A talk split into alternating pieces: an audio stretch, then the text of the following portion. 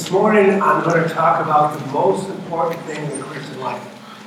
I'm going to talk about the greatest commandment in the Bible, and later on, the second greatest commandment. We all know what that is. There's a line sometimes in the business world, sometimes in our own personal life, that we remind ourselves is to keep the main thing, the main thing. In our walk with God, the main thing is spelled out very clearly to us. When Jesus is asked, what is the most important thing? Probably everyone in this room could say what it is. It's to love the Lord your God. And the second greatest commandment is to love your neighbor as yourself. Every time when I think about the great commandment, the love of God, love of others, I think of my wife's relative named Eleanor Shulman. Pam's family and uh, grandparents had come from Ukraine last name Children. Spelled in a very odd way. But some of them stayed in New York City and others came out to Michigan, Detroit area, and were got motivated. So when we left our church in Green Bay and went out to the hinterland of pagans and godlessness, we were in New Jersey. Someone once told me, if you want to meet, you know, godless people and not Christians, you should go to New Jersey. Uh, there's some, sad truth to that. But while we're out there, we're close to some of Pam's extended family. Now, because she had family there, uh, she had been to New York City. I had never been there. And I'm a Yooper like you. We, you know what New Yorkers are like, do we not? We've seen the movies, we've seen the television shows. They're brash, obnoxious, loud in truth, are not quite that bad, except in Eleanor's case. She did not disappoint at all. My wife, who is a very, by nature, empathetic and nice person, you know, opposites attract, she, she, she went immediately to her relative who was suffering from emphysema. She had to retire early. She was a registered nurse and spent her career doing that. And would go out to visit Eleanor in New York. And occasionally, she would drag her unsympathetic husband along with her. And having, you know, met and talked to Eleanor, I found her a very difficult person to deal with. But God would use Eleanor to teach me a great lesson on herself. As I would cross that bridge, I thought, you know, God commands me to love him. And the second commandment is to love my neighbor. And she was a person in need confined sometimes to a wheelchair. My wife went up and helped her, took her to her appointments, would take her to lunch, and occasionally, as I said, I would do that first eh, with her. And I remember going over the Hudson River, going over what's called the Ambassador Bridge, and just kind of dreading it. Going into New York City, and then going north on Highway 9 along the Hudson. She actually lived in Yonkers, which is basically New York City, just immediate of north. And I would deal with Eleanor. This morning, I'm going to give the first part of this two part sermon. This part, I'm going to talk about the love of God. Next week, you have missionary Russ White. And the following week, I'll give you the second part of the sermon, the love of your neighbor. And I will finish the story about Eleanor at that time. Please give your Love the Lord your God to me, I had to learn the un, how to love the unlovely. That's a lesson we all have to learn as believers in Jesus Christ. Because the love of God was great to love, but the love of your neighbor, not so great to love. I remember a line from a book I read years ago. I'm not much into poetry, but this poem stuck in my mind. Oh, to dwell above with saints we love. That will be glory. But but to dwell below with saints we know, that's another story. I'm going to give you an overview of the Great Commandment passages. These things are repeated three times in the Gospel narrative. And I'm going to put these stories together. I'm going to interlink uh, them. You don't really understand how these discussions went on unless you look at the harmony of the Gospels. Each writer of the Gospel is obviously directed by the Holy Spirit. But prophecy never had its origin in the will of men, but men spoke to God as they were carried along by the Holy Spirit. And you see in these three passages, if you put them together, how the whole conversation probably went. First of all, Jesus is dealing with adversaries. The enemies of Jesus, the people who would put him to death, were the religious and self righteous. They weren't the prostitutes, they weren't the tax collectors. They loved Jesus because he told them their sins to be forgiven. These guys didn't think they had any sins to be forgiven. That is a terrible thought to think. In Matthew, which was written to Jews, we have a, a, a cabal. You can see where a lawyers, the Pharisees, they were called, the scribes, different names. They were caballing together and they come up with a question to ask Jesus. And he goes up, this lawyer goes and asks Jesus, what about what is the most important thing? Now, Matthew was written to Jews. So you see in Matthew more Old Testament quotes than any other of the Gospels. All the Gospels are filled with Old Testament quotes, but none more than Matthew. And so when this lawyer comes up and asks Jesus about the most important thing, Jesus does the quoting. He quotes the cornerstone of the Jewish faith, which is Deuteronomy chapter 6, verse 5. To quote the whole phrase, it starts in verse 4, goes to verse 9. I'll just give a couple of the lines here. It's the great Shema of the Jewish faith, the cornerstone of the faith to this day. Uh, they would sing it out. In Hebrew, would be Shema Yisrael. I'm not going to sing it. Uh, Yahweh Elo, Elohim, Yahweh Echad. Means, Hear, O Israel, the Lord our God, the Lord is one. Just an interesting side note the word Echad does not mean a singular one. They had a word for a singular one. Echad is the same word that Moses used to describe the one bunch of grapes that they take out of the promised land when they the spies in to spy, it out. They carry out a hard bunch of grapes, one bunch of grapes. But how many grapes were on that bunch? There was more than one. Hence, we see in this word, echad, versus a single one, this is a group of one, an implication of what? The Father, the Son, and the Holy Spirit. Implication of the Trinity. So Jesus answers this question. And he quotes the principal verse of the Jewish faith, Deuteronomy 6.5, you shall love the Lord your God with all your heart, with all your soul, with all your strength. The direct quote from 6.5. That's from the Jews. Mark and Luke was not written primarily to Jews, it was written to the Gentile world. Luke specifically, the passage I will focus on this morning, was written to the Greeks. In the Greek world, uh, they had this concept of the perfect man. Their whole educational system was based on that. The perfect man was perfect in his body, hence the physical training, the gymnasiums and the stadiums. We get those words from the Greeks, those are the Greek words. That emphasis in their, their language and the emphasis in their educational system. And also of the soul, they had religious education. And also of the mind.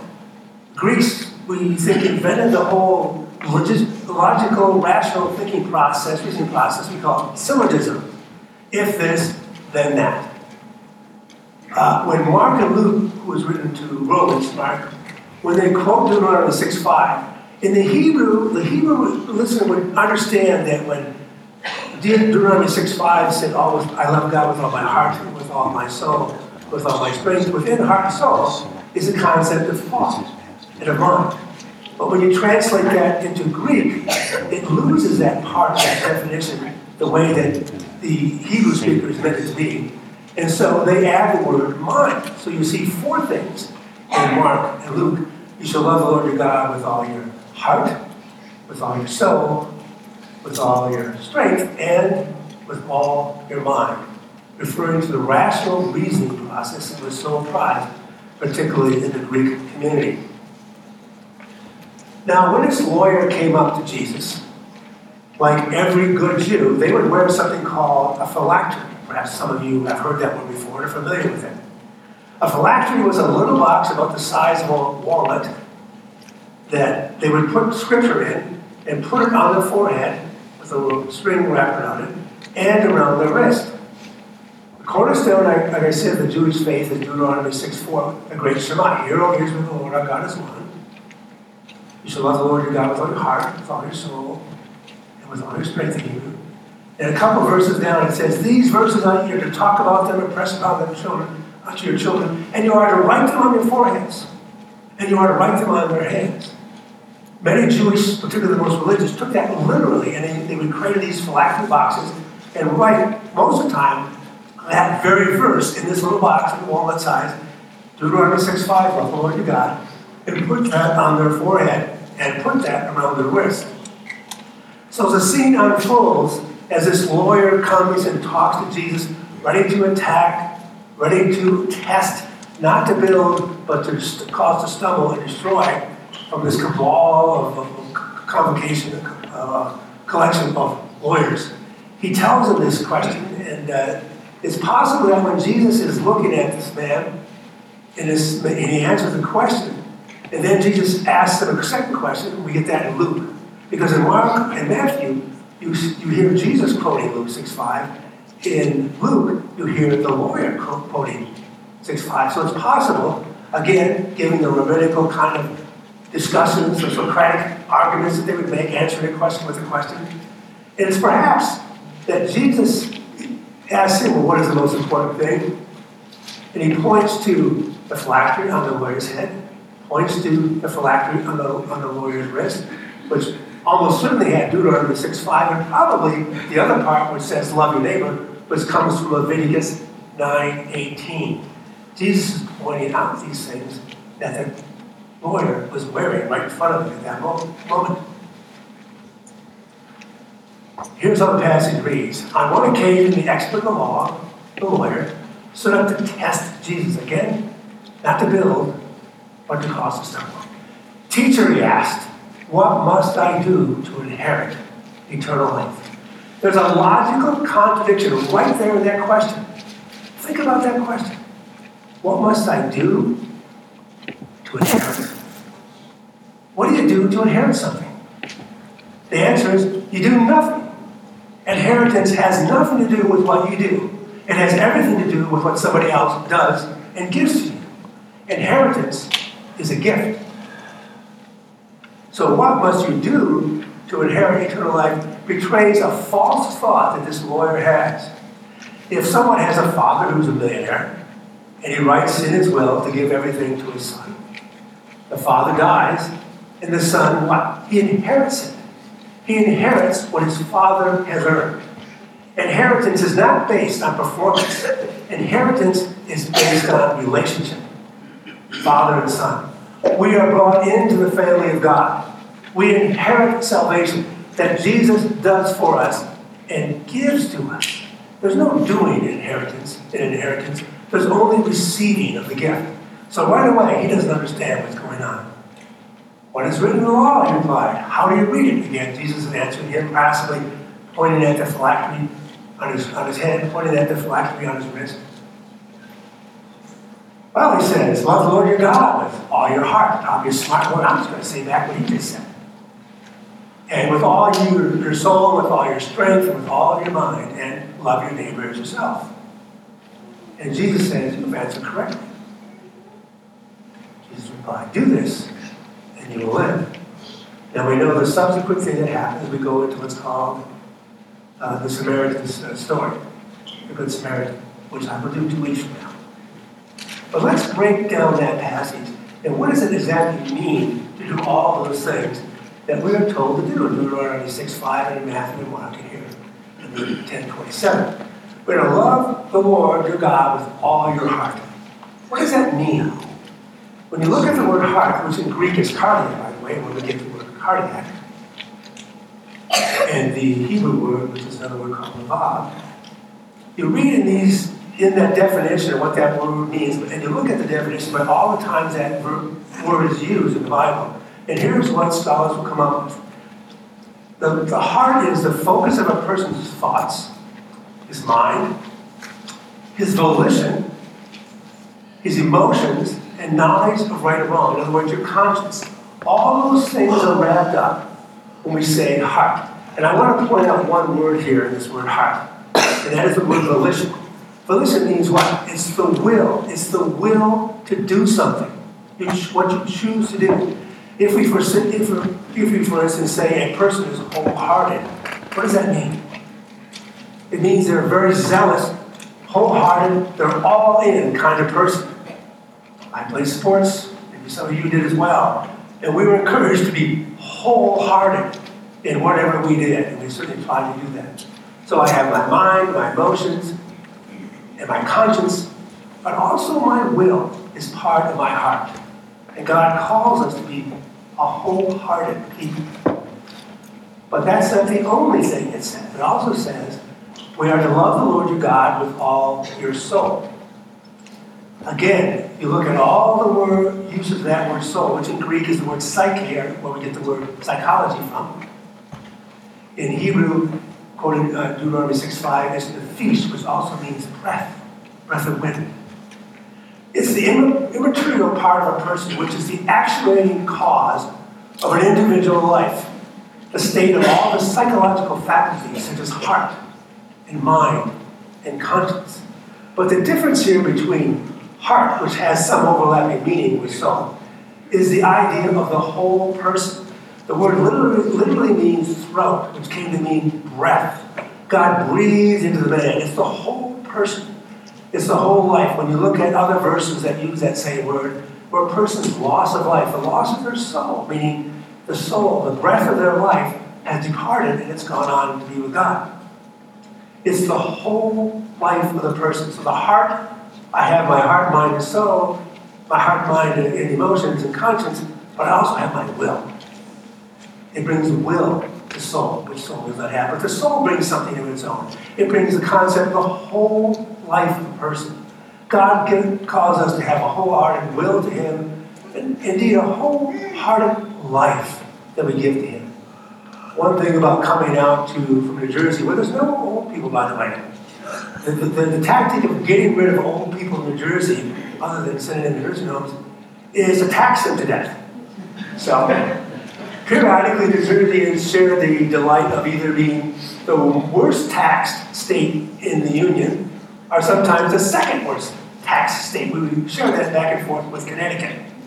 And one of the surprising things I found out going from Green Bay to New Jersey is everything, every time you turn, costs more. It just does.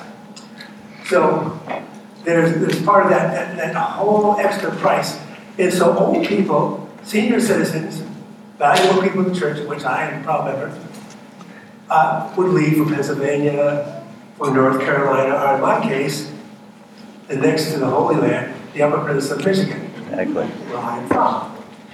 So, you know, you see a lot of young people there, young families, uh, and, and, you see a different kind of a, of a feel in the church of young people. We had big youth groups, big Bible clubs. Uh, that was the heart of those ministries there. And you see in those younger people this uh, kind of a zest for life. You, you get a little old, you get a little tired, let's be honest. But whatever gas I got left in my tank, I was just sharing this with Randy. I intend to spend that for Jesus Christ. The tank's getting a little low, but it's still got a little left. So love the Lord your God with all your soul the third thing it says, it doesn't just stop with soul, it goes to the word strength. It means your physical qualities. That means a possession of the qualities required to do something or get something done, especially the possession of physical qualities. Now, the Greeks really camped on that too. They had the mind, rational thought, they had the idea of the soul, of the religious nature. The soul also means the breath of life that God breathes in us. There's a relationship of understanding that the soul is how we understand God. And the strength aspect is the doing of what we believe. This is the thing that the Pharisees forgot to do. They had what scholars would describe as the cult of memory. I was reading and looking at a story about a memory champion from uh, Mongolia named Yanjaa. And she was on this TV show, one of these early morning shows. And to test her memory, she had read this book and the, the, uh, the interviewer looks at the book and says, all right, we'll test you. And opens about page 130. Okay, I'm on page 130. He's just holding the book close to himself. She can't see it. What's the top of the line say? And she quoted it word for word. This is what a Pharisee could do. They had this call to memory idea, and they would memorize not just simply the words, but what section it was in, what line it was in, and they would do a test. The test would be, okay, on section 10 on the scroll, it's saying Deuteronomy, 10 flying down, fourth word in. What is it? They would know it. The problem was, it was a brain knowledge and not a heart knowledge. It didn't get down into the doing part. And this is the hypocrisy that Jesus pointed out to this lawyer. Yeah, you, you know it up here, but you don't know it in your hands and in your feet and in your life. You, you're not doing what it says. Hence the emphasis on the scripture of doing. There's a little line that goes about learning. It says, I hear, I forget. Let's be honest. Most of you have already forgotten what I said 30 seconds ago. Hmm. The other line is, what I see, I remember. Now, if I put the verse up there in Luke 10, you have a far greater likelihood of memorizing that line because you've just visually seen it and you've heard me say it. But the real knowledge comes when you do. I do, and I understand. That Pharisee did not understand the word. Yeah, he remembered it. Yeah, he could quote it. But he didn't understand it because he was not doing it. I learned the Word of God not simply by memorizing it, which I do. I learned it by living it. You don't really know a Bible passage until you begin to live that passage out. I see God working in my life because I'm doing what He says. In the upper room discourse, on a number of occasions, Jesus emphasizes the point. If anyone loves me, he will obey my teaching. If he obeys my teaching, my Father will love him, and I will love him and make my home in him. When we follow Jesus, and you're a believer in Christ, the Spirit is in you, when we follow Jesus, He makes our home in the person who loves Him with his heart, soul, and strength. Not that we ever do that perfectly. We do it as an inherited grace and gift, not something we earn, but something we're given. But we learn to love at that level of the doing and responding. So we love God with all our strength. The other thing it adds, of course, is to love the Lord your God with all your mind. Something that was very highly prized in the Greek world. That which is responsible uh, for one's thoughts and feelings, especially the seat and the faculty of reasoning. Now, the Jewish scribes loved the idea of reasoning and syllogisms, of this, if this, then that, of using, even though they were Jewish, of using the Greek Socratic method. In other words, answering a question with another question. And Jesus, of course, was the master of that. So the lawyer asks him a question, and then Jesus turns around, What do you say about that question? In a couple of weeks, I'll talk about the answer that Jesus gives about who is my neighbor? The Jewish leadership were smart guys. They understood the word was to love God, and they knew that Leviticus 19:18, they would even wear that in the phylactery, but I'm to love others, I'm to love my neighbor. But they so restricted the definition of the word neighbor to mean only people that were like them and that they liked. That's not what God says. The love of your neighbor that Jesus is talking about, the love of the neighbor that Leviticus 19:18 is talking about, is a love without qualification. He even talked about things like loving your enemies, which is a bizarre thing to do, which, if we were brutally honest with one another, no one would do it. You wouldn't love your enemies if God didn't say you need to love your enemies, because that's who God is. It's without qualification. You love all people without qualification. And you use this idea of giving your rational thought to God, and you put all that together for the love of God, to live a life of love. Now, hence my chain. Imagine there's four links here. And this link has to do with your heart. In the heart, it has its own particular distinctive, but it also has things in common with soul and the other points of the uh, command. In the heart is my intellect, my emotion, my conscience, and particularly my will. The intellect and the emotions, that's connected with the second link in the chain, which we will call the soul. So the heart has its own distinctives, but it's not alone. It's connected and inseparably connected to the idea of one's soul, which includes some of the definition of the word heart, but it adds something else to it. It adds the idea of your whole life, the whole of your being. So my heart, I bring the will into the intellect and mind and uh, conscience, and with my, my soul, I bring the idea of my whole life, my very being, into the idea of my intellect, my conscience, and emotions. But it doesn't end there with two links. It goes to a third link, and that third link is strength, my physical strength that I do and expend in serving Jesus Christ. I expend strength to come up here and stand here. A little bit more than you realize. I was very sick last year as a severe reaction, as a result of a severe reaction to the Moderna vaccine. Very nearly killed me. And so I lost a lot of strength. And so coming here and preaching, not one, but I'm have to, actually going to have to preach again in an hour or so, at least allegedly, barring the rapture. uh, the, the idea is, I give my strength, so I sit down a little bit, so I make sure I have enough strength to come up here, and I'm going to sit down again to make sure I have enough strength for the second service. But I'm doing that for Jesus Christ. I'm going to do it with my heart, and my soul, and my strength, and finally with my mind. I give God my, my reasoning capacity. God, correct my reasoning. Make it you know, not carnal or fleshly or sinful, but make it inspired by your Holy Spirit. So I will think like you. I will be like you. Let Christ live his life out within me. You see, all these are links in a chain. You can't separate them out. You don't have heart not soul. You don't have soul not strength. You don't have strength not mind. They come as a package. When we love God, we love God with all that is in us. And that is the glory of the Christian life. You can never do it perfectly. And that lawyer knew he couldn't do it perfectly, hence he feels threatened, and Jesus launches into the Good Samaritan story to explain to him, yeah, you're right, you don't do this perfectly.